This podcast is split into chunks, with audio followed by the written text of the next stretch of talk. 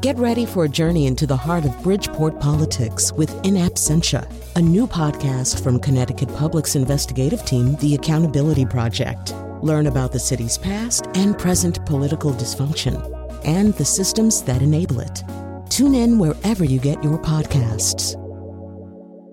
Funding provided by Joe Zimmel and Valerie Friedman. Mercy Quaye has been telling stories her whole life. From a young age, she knew she wanted to be a journalist, so she worked as a local reporter in Connecticut for years before pivoting to communications and public relations. Now she helps organizations tell their stories and doing good in this world through her anti-racist P R firm, The Narrative Project. This is Disrupted. I'm Kalilah Brown-Dean. Today we explore the relationship between storytelling and identity. Later in the show, we talk to C B S Saturday Morning co-host Michelle Miller about her new memoir, Belonging: A Daughter's Search for Identity Through Loss and Love. We'll also hear from Monica Guzman, a senior fellow at Braver Angels. The group is addressing political polarization in the U S through conversation. Monica wrote a book about having what she calls fearlessly curious conversations in dangerously divided times. But first, Mercy Quaye. She's founder and president of The Narrative Project. She's also editor and columnist with the Connecticut Mirror. Mercy, welcome to Disrupted. Thank you so much for having me. Before we talk about The Narrative Project and the work that you're doing to really disrupt the ways that diverse communities are understood and represented, I want to talk a little bit about you and your journey, because I think okay. It sets up that pathway of how The Narrative Project as the vehicle for doing this is in alignment with you. Share with our listeners a little bit about Mercy Quaye and how your approach to community and to storytelling leads you to the path you're on now. Yeah, absolutely. So I, I think it's incredibly important when thinking about me to know that I wanted to be a journalist ever since I was five years old. Um, I didn't, every, everybody else in the classroom would say astronaut or fireman or right, all these other things, doctor, lawyer.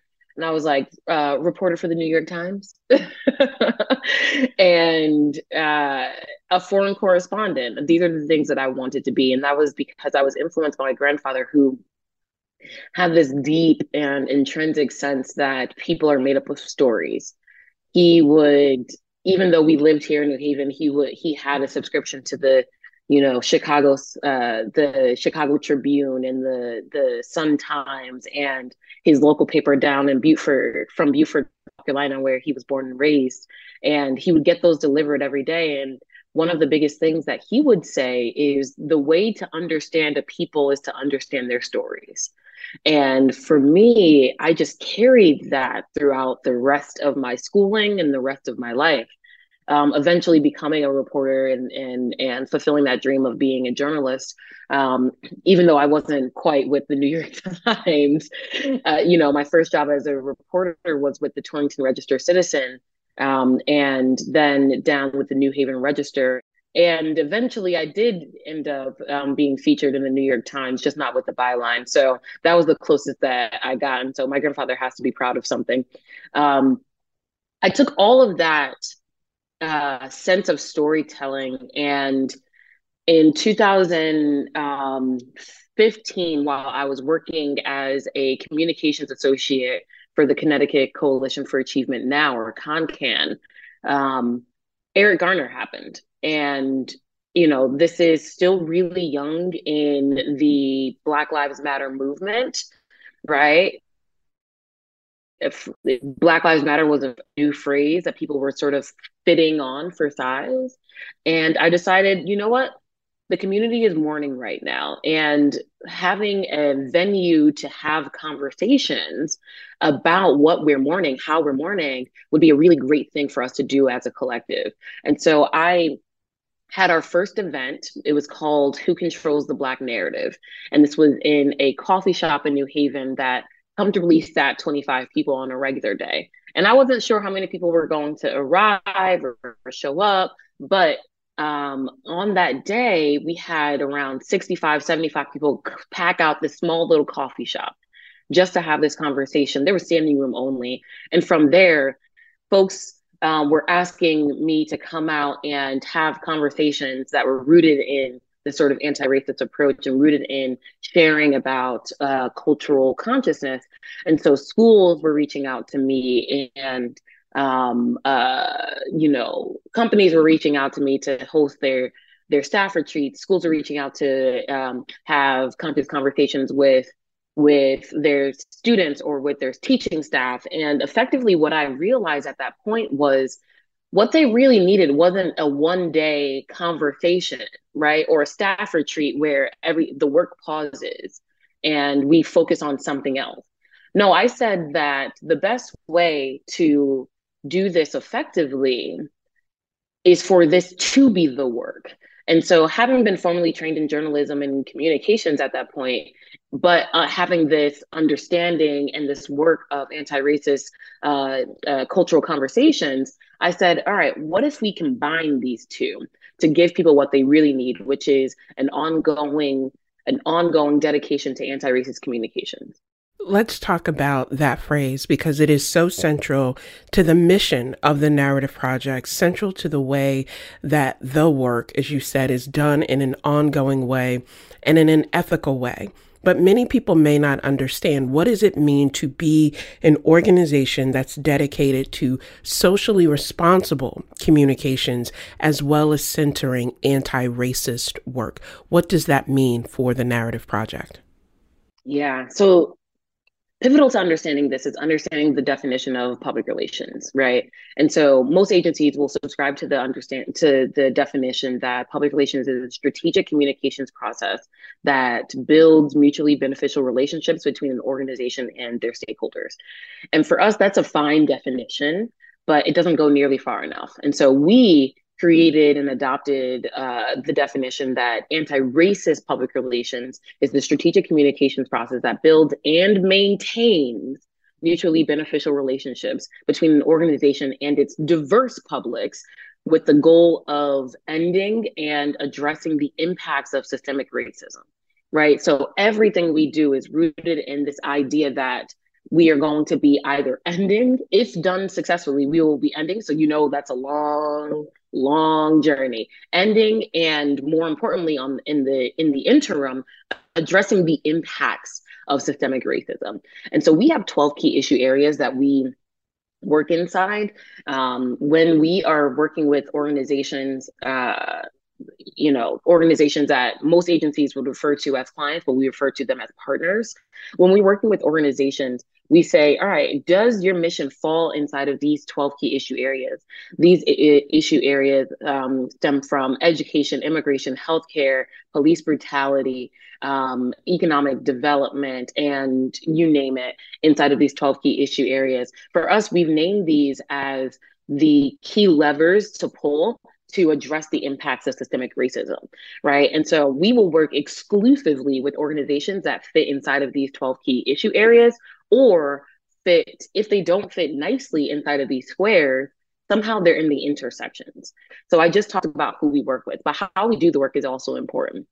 We ensure that our um, work staff is diverse to begin with, right? So that they can bring both their lived experience and their learned experience, how they were educated, into the workplace. But then in addition to that, we have a number of methods, particularly our raised model of anti-racism, which is a method that says, all right, where do we start in research and where do we end with the execution of the campaign? And what is in between, where we are auditing ourselves, interrogating the process, interacting with communities, surveying communities, so on and so forth, so that when we do execute on that final outcome, we know that it has had a buy-in from the most impacted communities.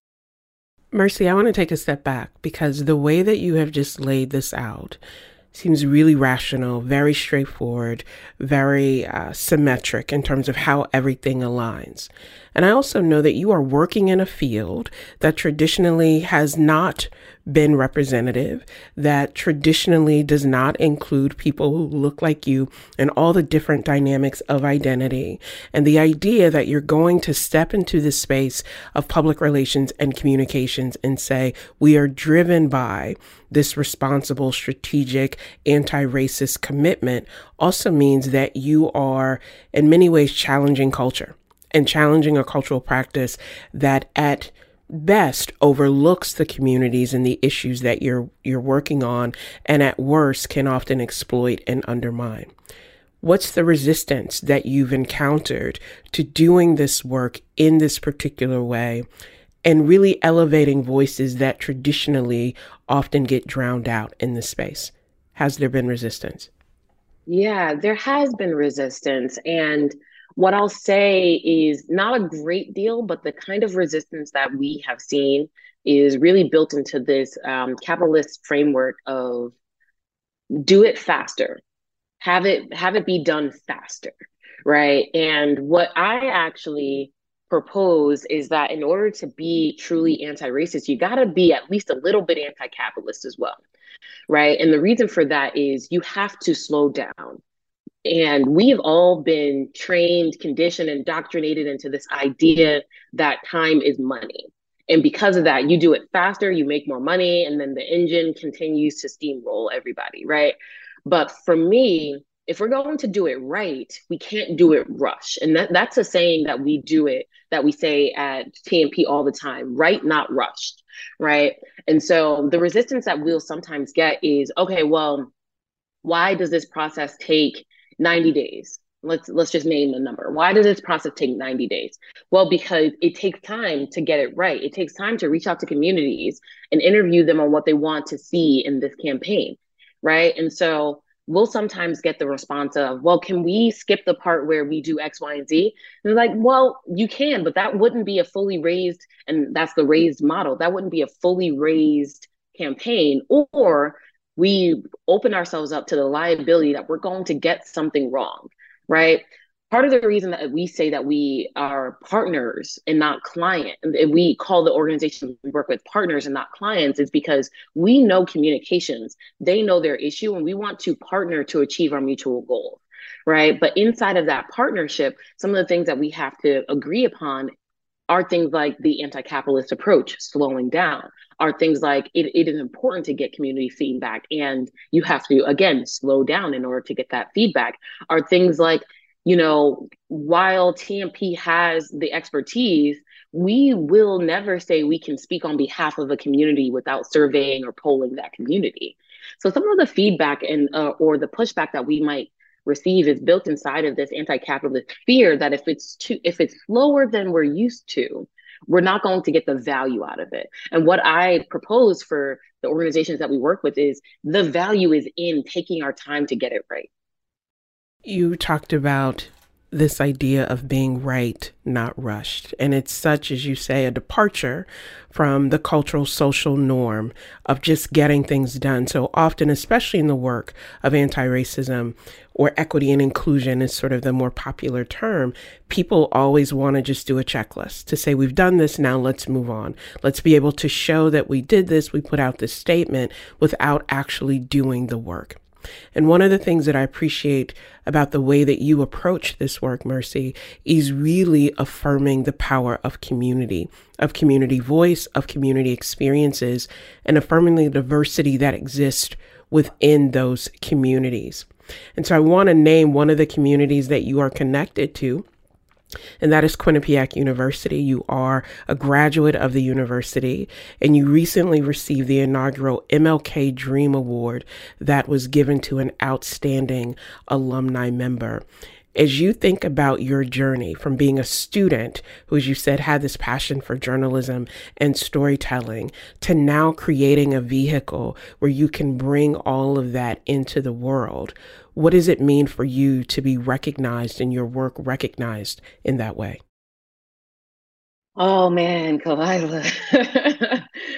it's, it is a fantastic honor um, to be recognized in this way. But I think that I, along with a lot of Black women and women in general, but I'll specifically name Black women, have a sense of the work's not done, so I can't be recognized yet, right? Um, and it is, for me, this way of taking a pause to really smell those flowers. Um, but it, it I, I don't I don't see the work as done. I don't see I just see the work as just getting started. And I am incredibly privileged and honored that, you know, my my two-time alma mater re, uh, reached out and uh, selected me for this honor. Um, you were also selected for the honor for uh, for uh, the staff, and it for me is just this way of acknowledging the folks in the Quinnipiac community who have done really amazing things. And I think that every one of the honorees have have done, are doing really amazing things, but the work isn't done. It's just getting started. And, and you know, with my team at The Narrative Project, one of the ways that I am interested in continuing to be a part of my Quinnipiac community is making ways, opening doors for communicators of color. You know, we have one of the best communication schools in the state and arguably in the country. And if I can't open doors for other communicators of color, I have done this award a disservice, and I have done my work as a alum a disservice. You are a Connecticut native. You, you've talked before about your experiences growing up and really challenging the limited view that some people had of what uh, a person growing up in Connecticut, growing up in New Haven could achieve, and the ways in which you created opportunities where perhaps it didn't seem that an opportunity existed. What do you say to other young people who will look to you, who will hear this conversation and say, I can do that, or I can imagine something greater than what others may see for me? What's your message to young people? Yeah, I think, and I've been ironing out this message for years because, you know, we all want to be the person that we needed when we were young. I think that my message is a, a, an Aaliyah lyric. If at first you don't succeed, pick yourself up and try again, because success as you initially defined it might not be what uh, where you end up, right? And that's what my entire story is about. Success as I initially defined it was being a foreign correspondent. And somewhere down the line, I became really hyper-focused on hyper-local news. And the idea of foreign correspondence, that was still interesting to me, but I knew that that was going to be covered. Someone else could do that. Who was going to be the person that covered the hyper-local, you know, stories um, of the people on the ground in communities that were otherwise forgotten, because all eyes would be on Egypt or all eyes would be on Israel, right? But right here in our own community, there are stories that go uncovered and undiscussed for a number of reasons. And so mine is a story about uh, understanding that success can come from your second act, right? Um, and keep your eyes peeled for those opportunities that might be a second act. Don't be so laser focused on that first act that you leave yourself blind and closed off to the opportunities that lead to true success in a different way. Mercy Quaye is editor and columnist with the Connecticut Mirror. She's also founder and president of The Narrative Project. Mercy, thank you so much. Thank you so much for having me. When we return, C B S Saturday Morning's Michelle Miller talks about some of the women who inspired her growing up without a mother. This is Disrupted. Stay with us.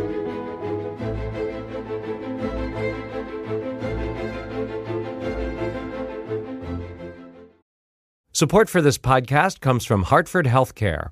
Elevating Health is funded by Hartford Healthcare. ECMO is a leading-edge, life-saving treatment for patients with cardiac or respiratory failure. Doctor Jason Gluck, director of the Mechanical Circulatory Support Program and Emergency Cardiac Care at Hartford Hospital, explains what it is. So ECMO stands for extracorporeal membrane oxygenation, outside the body oxygenation of blood. It's a life support technique that's used by highly sophisticated medical systems for patients with severe heart or lung failure. The technique involves removing blood from the body, oxygenating it, and then returning it back. ECMO procedures happen in the I C U, but not all hospitals are equipped with the necessary technology and staff. Doctor Gluck describes Hartford Hospital's ECMO Go team. So ECMO is considered when treatments have failed.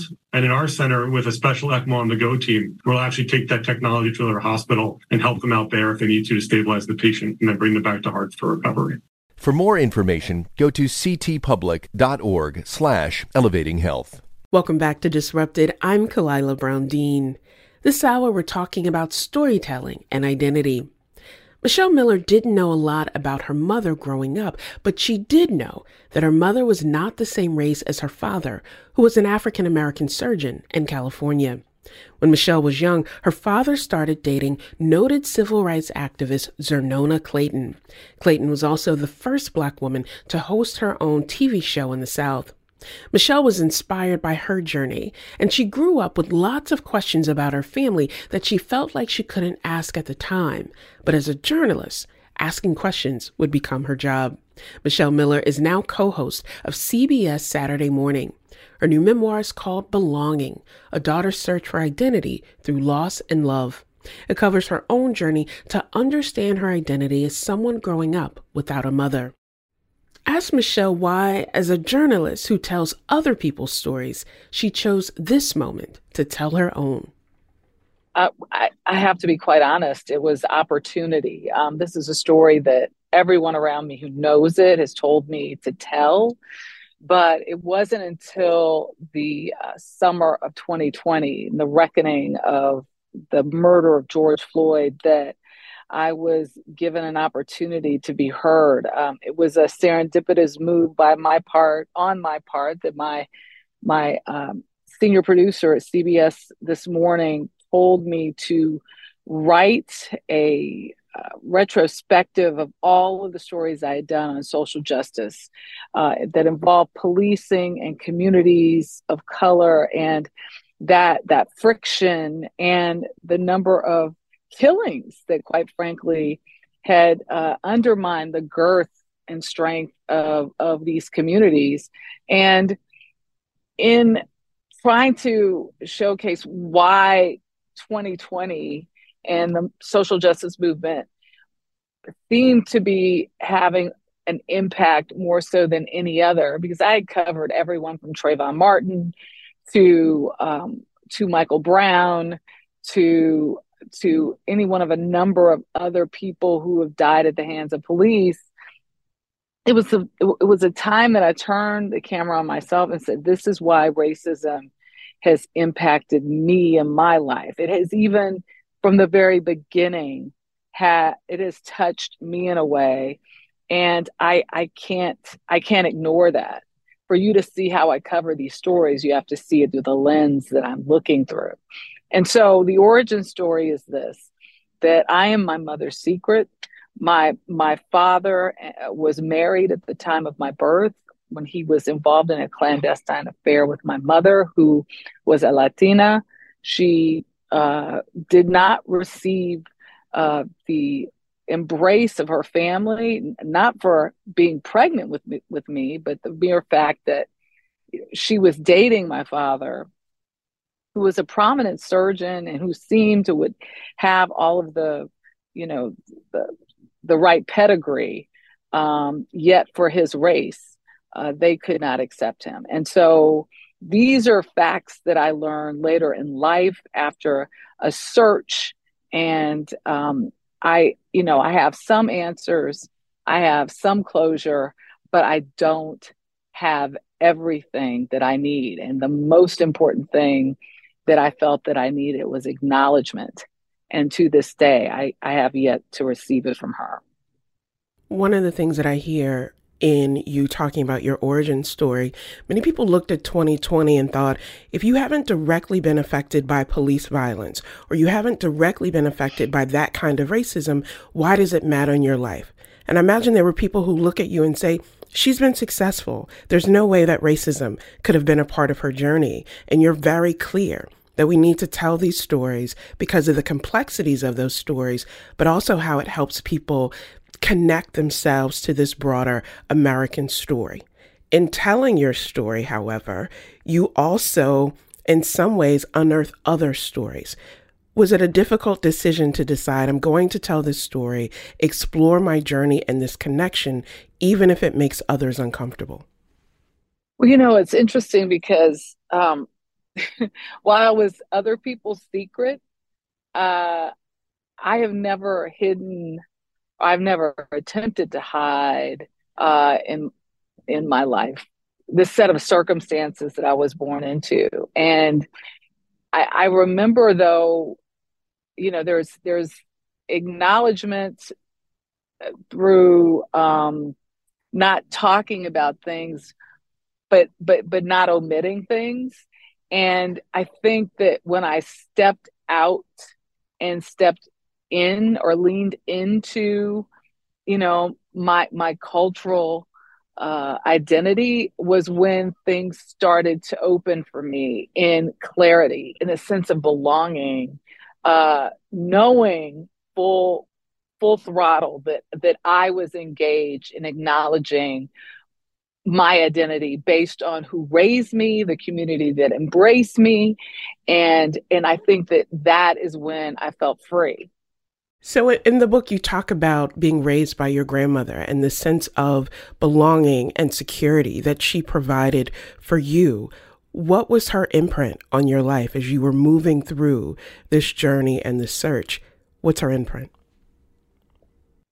I believe her imprint was uh, a sense of strength and resolve, a sense of of mothering, and um, it's funny. I'm a I'm a very free per- person, but there's there's a deep resonance of stoicism within me that I'm sure I got from her. I I don't remember things she said. I don't remember. Um, a lot of that nurturing, that bonding, but but I must have gleaned something from her, because the way people describe my ability to move through my adolescence without falling into some of the traps that, you know, quite frankly, many, some of my friends did, some of my family did, um, and and not feeling completely sorry for myself. I think you kind of pick yourself up and move forward.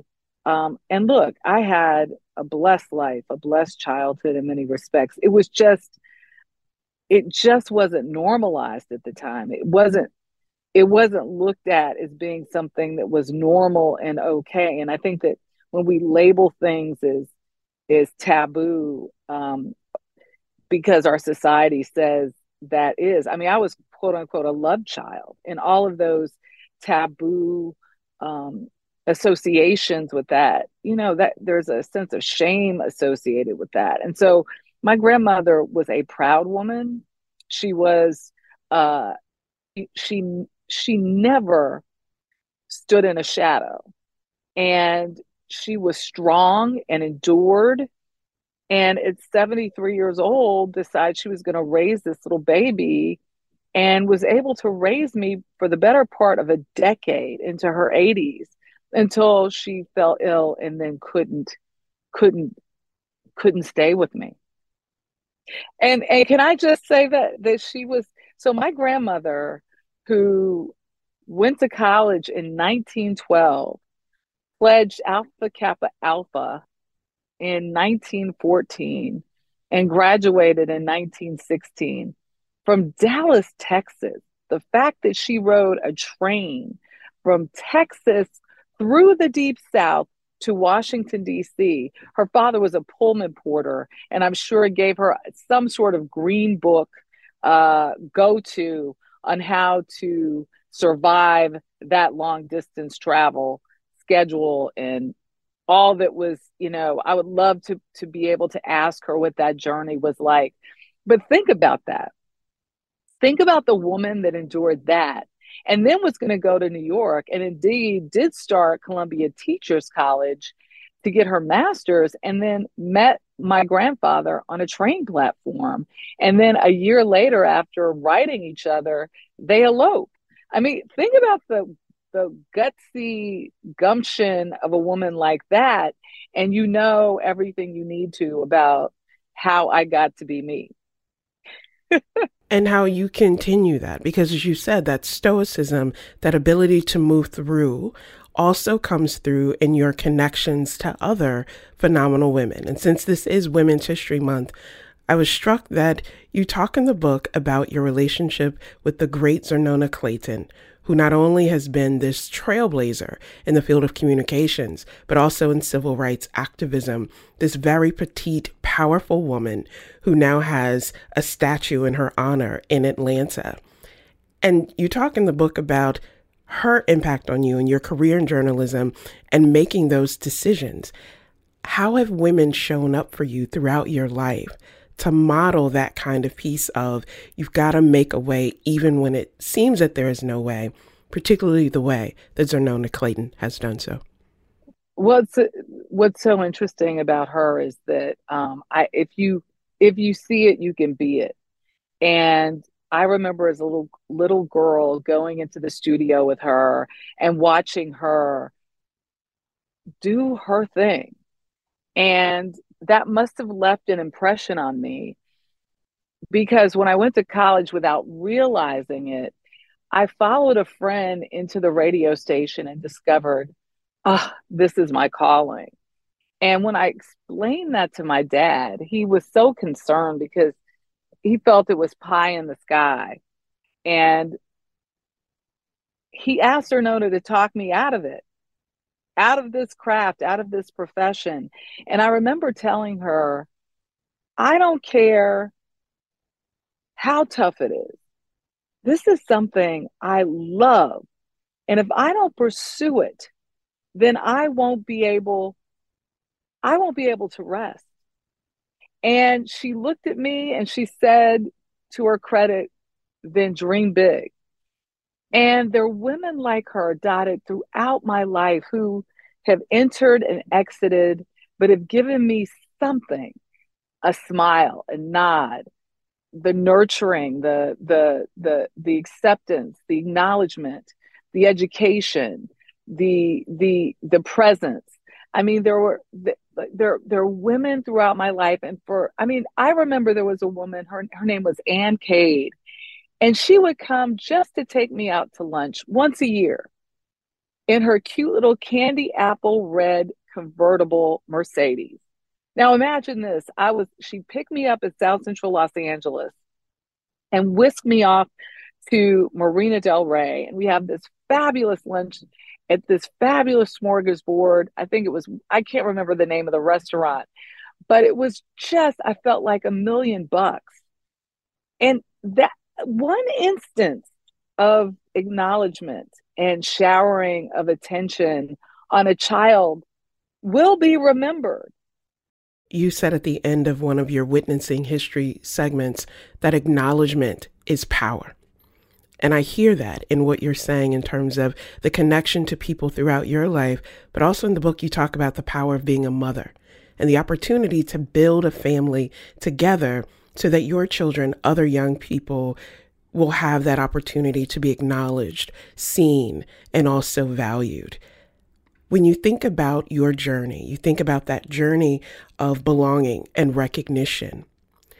Is there still a sense of acknowledgement that you seek that you didn't have before? Or have you come to terms with the fact, this is my life, this is my journey, and let me make the most of it now? I think what I want people to get from, from this book is the sense that no matter where you come from, no matter how your upbringing, your origin is labeled, you, one, it is what it is. And whether or not it was good or bad, if it was it was a struggle, if it was if it was delightful, that that no matter how you walk through life, you walk through making it with those people around you and with the attitude that you you bring. And it's so important for people to understand, like, the now, the present, and how they create their future is within their hands. But so often we get in our own way. So often we allow the label to define us. So often we don't internalize the good times. We only remember the bad. And so what I would encourage people to do is to reassess, to take whatever strife or struggle you've lived through and understand there's a lesson in it and move forward and, and just become the best you can possibly be. Always ask for help because you need it, and, and understand that women are oftentimes the best treatise to success, because without them, I truly would not be where I am today. Michelle Miller is co-host of C B S Saturday Morning and author of the new memoir, Belonging: A Daughter's Search for Identity Through Loss and Love. Michelle, thank you so much. Thank you. Thank you so much. Coming up, Monica Guzman talks about how the political divide with her parents influences her work to use stories to connect people with opposing opinions. This is Disrupted. We'll be right back.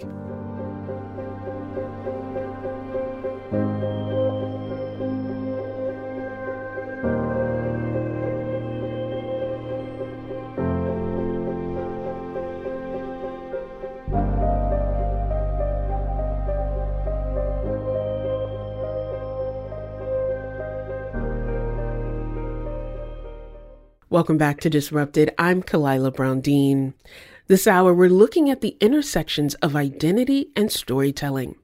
For our next segment, we'll return to a conversation from last year with Monica Guzman. Monica is Senior Fellow for Public Practice at Braver Angels. It's an organization that's working to bridge the partisan divide and help depolarize America. Her new book is called I Never Thought of It That Way: How to Have Fearlessly Curious Conversations in Dangerously Divided Times. Monica, welcome to Disrupted. Mm, thank you so much for having me. Let's get right into the title of this book, because there is so much there to unpack. What does it mean to have a fearlessly curious conversation, especially in these divided times? What it means is that we're having a conversation that's really driven by curiosity. And we're using that mental superpower that we are all equipped with, this capacity to be curious, the, the, the craving for knowledge, the desire to fill a gap between what is known and what is not known. And we're going to put that in the driver's seat. Now, it's fearless out of necessity, because one of the big villains of curiosity is fear. You can't wonder about something you think is out to get you. It is easy to demonize or otherize people that we don't know, people for whom there is some degree of anonymity or distance. But when you think about it in a personal setting, in terms of your neighbors, your friends, your family members, that becomes even more challenging. And you write in the book about that political division between you and your parents, and how that division really pushed you in some ways to think about these issues on a deeper, more personal level. Share that experience with our listeners so they get a sense of how you're approaching it in the book. Yeah, the, the relationship with my parents is a huge animating force to my even writing this book. Writing books is very hard. Writing books in a pandemic is even harder. Um, but but part of what really brought me to this was a contrast, a contrast between the conversations that I've been able to have with my parents. I voted for Clinton and Biden. They voted twice enthusiastically for Trump, and likely will again. And you can imagine, given the divisions in our country, the depth of disagreement that exists there. And yet we were able to have the kinds of conversations where we there would be a lot of heat. A lot of people are afraid of conversations getting too heated, and it makes sense. But there's a difference between heat that cooks something and heat that burns something. With my parents, we're able to have heat in our conversations that cooks something. It cooks understanding. I've asked my mother, Mom, what do you think? Why do you think we're even able to have this? Because sometimes we yell at each other, and yet we can laugh a couple seconds later and come back to something real. And she said, you know, Monica, I think it's because we acknowledge each other's good points. And I realized she was right. She's really good at hearing me out and saying, yeah, that's fair. Yeah, I hadn't thought of it that way. That's a good point. And I can do that for her. So it was the contrast between that experience And what I what I hear from so many people, where they're burning bridges and ending relationships over political disagreements that really feel like they're a heck of a lot more than just about an opinion. Let's add a layer to that, because there are these political disagreements, there are policy debates, there are the divisions that happen over ideology within that political sphere. But when you add in layers of identity, it makes it even more challenging. And so some people may hear you say your parents enthusiastically voted for Trump twice and would likely do so again if they have the opportunity, and say, but wait a minute, all of those comments that he made about people from Mexico or about immigrants more broadly, why on earth would anyone with that shared identity support him? So how do you break through that in the conversation with your parents or with others where identity and ideology seemingly collide? Exactly. Yeah, that's the question. And that really is the question. You know, I said at the top of this that it's about putting curiosity in the driver's seat. Why would someone with that shared identity still have this political opinion and still want to go in that direction? That was one of my driving questions. And I unearthed a lot of complexity, including, for example, my father, you know, born in Mexico, grew up in Mexico. Um, I talk in the book about how he would watch his own father be mocked by his friends for paying all his taxes on time. Mexico is a country where you can get away with things. It's more corrupt. Um, the laws don't get enforced, et cetera. So my dad would look north at the United States and really admired the way that it could hold itself up, right? That the rules of our society are better respected. And he kind of thought like, I think I belong there. So he worked really hard to come here. And so he hears about in immigration, there's all these laws that are not respected. People cross the border against the law. His, his value around that that in, you know, that enforcement, that respect for the boundaries of this country comes above his national identification with other Mexicans who cross the border. So that's one example of, as a result of my kind of peering behind the scenes on that, in, in not a very angry way, confused, but not angry, um, I was able to learn details like that. Where does your relationship with your parents stand now, given the sort of ongoing divisions and contentious nature of American politics? Yeah, I mean, the relationship is still really strong. Uh, when I wrote the book, they were living very close to me in Seattle area, and they've since moved to North Carolina, which is very sad for me. But um, this summer, they were here for two, three weeks. Um, you know, we prepared the guest room and made it all nice, put candles, hoped they would enjoy it. And we, you know, as we were going around the Northwest and having fun, we also had a bunch of political conversations, and they were fascinating. I will say there's one conversation I have not had to my satisfaction with them, because meaning that I haven't aired my deepest, truest concerns. And it's about January sixth. We've danced around it, but I haven't really mm, plunged. I haven't plunged in. And it's funny, right, that they were here for two and a half weeks. And I somehow didn't find the time, really, you know, so I'm I'm wrestling with that in my own head, because I think I'm a little afraid to have the conversation, which is exactly why I need to find a way to have it. As I listen to you talk about this relationship with your parents, the things you have been able to talk about, the things you have not been able to talk about, and the broader theme of this book, what I hear in your comment on this is that your relationship with your parents is grounded in love, is grounded in respect, and grounded in a willingness to see each other as humans, even if you are humans who disagree. But how do we take that to people who we don't know, we don't know personally, or we don't have that same understanding that at their core, they are good people, even if we disagree, and still extend that level of curiosity and engagement to break down some of the division that we see? Yeah, I'm glad you pointed that out, because I think the, the the whole course of the book, it, I was almost like too shy to kind of say, oh, by the way, it also helps to love. It it helps, right? And so it's funny, though, because sometimes deep relationships are what makes understanding harder, because you have baggage. You remember horrible things they've said to you once, you know, and you have to dig your way out of those holes. Sometimes engaging with strangers about these issues can actually be easier.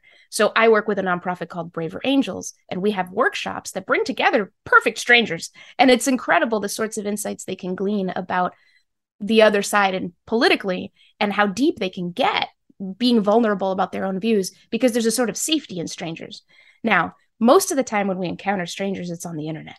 And the internet is a non-place that makes us into non-people.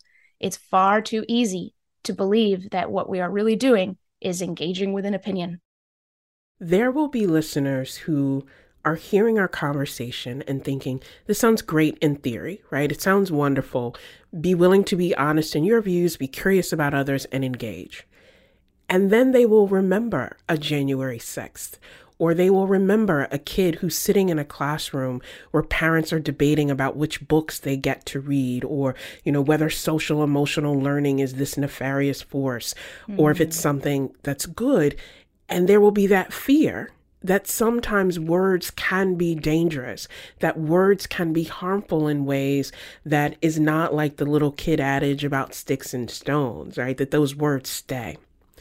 When we're thinking about what we're facing today in this country, and I'm, you know, as an educator, I'm particularly concerned in that context. Is there a line, Monica, where you say, you know, every idea doesn't need to be validated, or mm. every perspective doesn't need to be engaged because it could cause harm? Mm-hmm. Mm. You know, I, I, I guess I'll start by saying, I don't think it needs to be an either or. I think that there are fighters who need to fight without doing a lot of listening to the other side that they feel is just against them. I think that that's part of a healthy democracy. People holding up the slogan and not wanting to ask a lot of questions. They're at the center of communities of belief, and they can really change the world. And we've seen it, and we'll keep seeing it. I think what they need is people at the edges of those communities of belief, extending a handout, you know, and reaching for people who are curious or skeptical. And being able to engage in a way that doesn't just mean I'm here to persuade you and pull you in. I understand that I also need to be open to your concerns and where I might enrich my perspective and my community and the person at the top of the hill holding that sign by learning from you. Even though you are opposed to my cause, there might be some truth in your story, even though there might be no truth in your conclusions. So I deeply believe in that. Now, are there some truths that You know, are there some perspectives that should not be validated? Sure. But I don't think there are people who are not validated. That's the difference. So there are people who hold terrible perspectives who are still valid people. And I think we can approach them that way. I'm not a, I'm not validating an idea by talking to you and getting curious about you. I'm, but I am understanding that you are a valid person, and that one way or another, we have to contend with each other because we share this space. You're an author, but at your core, you are a storyteller. And a storyteller who has used the power of story to promote this human connection, to encourage people to see the humanity in others and be able to engage in that goodwill. How do you think that genre, that approach of storytelling informs this book and what you want readers to take away from the book? Mm. Yeah, I remember debating with myself and some others about how much of my personal stories to share in the book. And some people, you know, really told me, I don't, I feel like you shouldn't do that. You know, lean on, lean on everything else. Try to find someone else who says stuff. And, but there was so much, um, there were so many sort of concepts that I just felt like if I share the story, I think it'll really hit home. And so then I also had folks saying, yeah, you've, you've got to do that. So I ended up really leaning on story. The the thing to take away is, you know, next time you're in a conversation, any conversation, notice what happens when you switch modes from arguing syllogisms or logic, rational stuff, to somebody going, you know, it's like that time a few years ago when I was in this bar, and they start telling a story. And notice what happens. If it was a tense conversation, everyone relaxes. Your brain goes from, you know, thing versus thing, and like that little crunchy kind of way that you think about stuff, into a place of imagining. You start to visualize this person's story. Oh, they walked to a bar, they saw this person, you know, you start to picture it. And so the magic of storytelling is relatability. You don't have to explain why you connect with someone's story. It just happens. One of the biggest tips I give in the book is, is just that. make yourselves storytellers as you're trying to explain. Like the story I told earlier here about my dad, right? Watching his father's friends mock him for not paying his taxes on time. I can see it in my head. I wasn't there. But when he told me, it made sense. Like a lot of things made so much sense. So when you ask people from their stories rather than, than their opinions, you're asking them to give you a tour rather than putting them on trial. And it's a completely different tone. You can you can bond a little bit in that moment, in that conversation, and it'll help you reach harder topics.